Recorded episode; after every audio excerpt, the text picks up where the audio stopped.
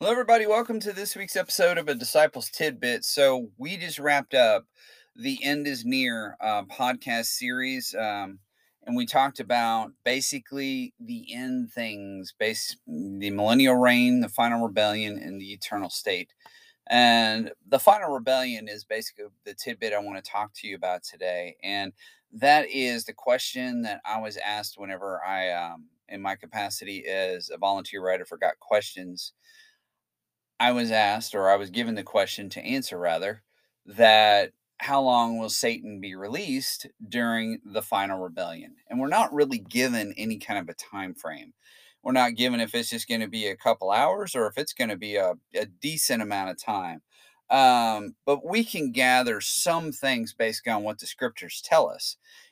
We do know in uh, basically verse 8 there are enough hearts that are stirred up against God that they are like sands like the seashore that come against the people of God, the ones who have been glorified either through the rapture of the church or who have died during the day of the Lord and been glorified at the very end uh, whenever Jesus comes back with his bride, right? In Re- Revelation 19. Satan and his minions have been able to stir up enough people in Revelation 20, verse 8. They are like sands of the seashore. So this scenario isn't pro is not likely just a couple of hours. So my first thoughts are it's probably a matter of weeks, maybe a month or two. I don't believe it's going to be a really long period of time, but you got to figure that people are going to have to go from revering Jesus or Yeshua having been reigning from Jerusalem for a thousand years and seeing the results of that kingdom to now being convinced that rebelling against Jesus and the Lord is a good thing and maybe we should go ahead and do just that and then you know basically finish what was you know, not started, or I should say, not finished, rather, in Revelation 19.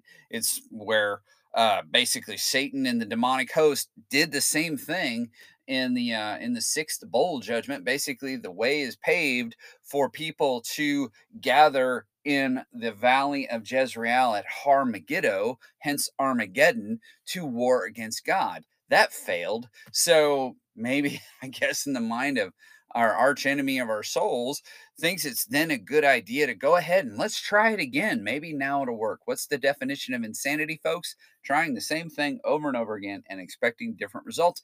And that's what our arch enemy realistically decides to do. And basically, fire is then sent from God that consumes all those people and then we're we we go right into the great white throne judgment where everybody is then judged. There is final judgment and everybody whose names are not found in the lamb's book of life i.e those who don't have true faith in jesus christ are cast into the lake of fire forever and ever. You're either raised to eternal con- uh, uh, contempt or eternal life in jesus christ. I would rather be found in Jesus Christ because he loved me first. He reached down and he grabbed me first. He gave, uh, grabbed a hold of me when I wasn't seeking him. I would definitely say I fit into that category of that Old Testament prophecy. I was found by a foolish nation who was not seeking me. I wasn't seeking Jesus, and he found me.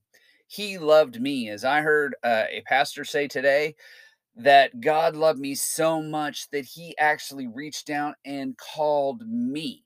Why me? Because he wanted to. There's nothing in me that was deserving of eternal life. If anything, I deserve eternal hell. One sin is enough to send me to hell forever and ever and ever. And I committed more than one sin in my lifetime up until the point that I com- that I committed my life to Jesus Christ many things I could tell you about that I won't go into in this podcast. But Jesus found me. And I think he, if you're listening to this, he is wanting you to do one of two things. If you're already a believer in Jesus Christ, stay true. Do not give up. No matter what happens, life's going to get tough. When the tough get when the tough get going, the going get tough. I think is what the saying says.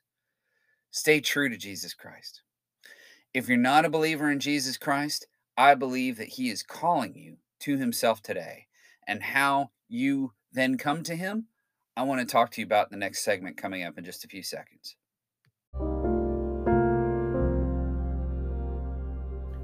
At this point in the podcast, I want to reach out to you.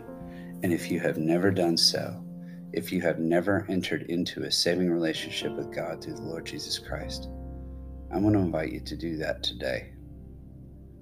All you need to do is believe. Believe that Jesus is who he said he was. He was God in the flesh. Believe in your heart that God raised him from the dead.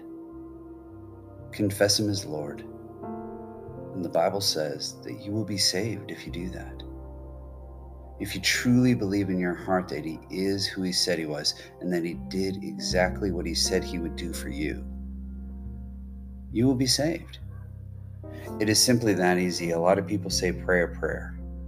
And that's great to confess and put your mind and heart and everything through a process, if you will, to embody what has already taken place in your heart. By simply praying, Lord Jesus, I believe that you died for my sins. I believe in my heart that God raised you from the dead. And now I confess you as Lord. Please take control of my life, and I want to follow you for the rest of my days. In Jesus' name I pray. Amen. That's all you need to do. And your life will change. Your life will change not so much materially, not so much in terms of the world, but your life will change in your standing before God, in that you may know that you can have eternal life. The Apostle John wrote that when he was penning First John. He said, I write these things to you that you may know that you have eternal life. Not that you can hope, not that you can wonder, but so that you can know. Ephesians chapter 2 verses 8 and 9 says, For it is by grace you have been saved through faith, and this not of yourselves. It is the gift of God, not by works, so that no one can boast.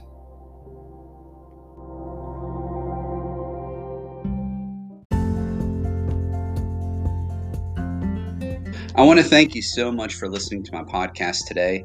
If you'd like to get in touch with me for any reason, I have the links for the social networks that I am connected on in my bio for this podcast. I'm also available at Gmail at Disciple POV. That's D I S C I P L E P O V at gmail.com. If you have anything that you would like to convey to me, such as something you agree with, something you don't, or anything else, or if you did receive the Lord Jesus Christ into your life, I'd love to hear from you today and to assist you on your new eternal journey.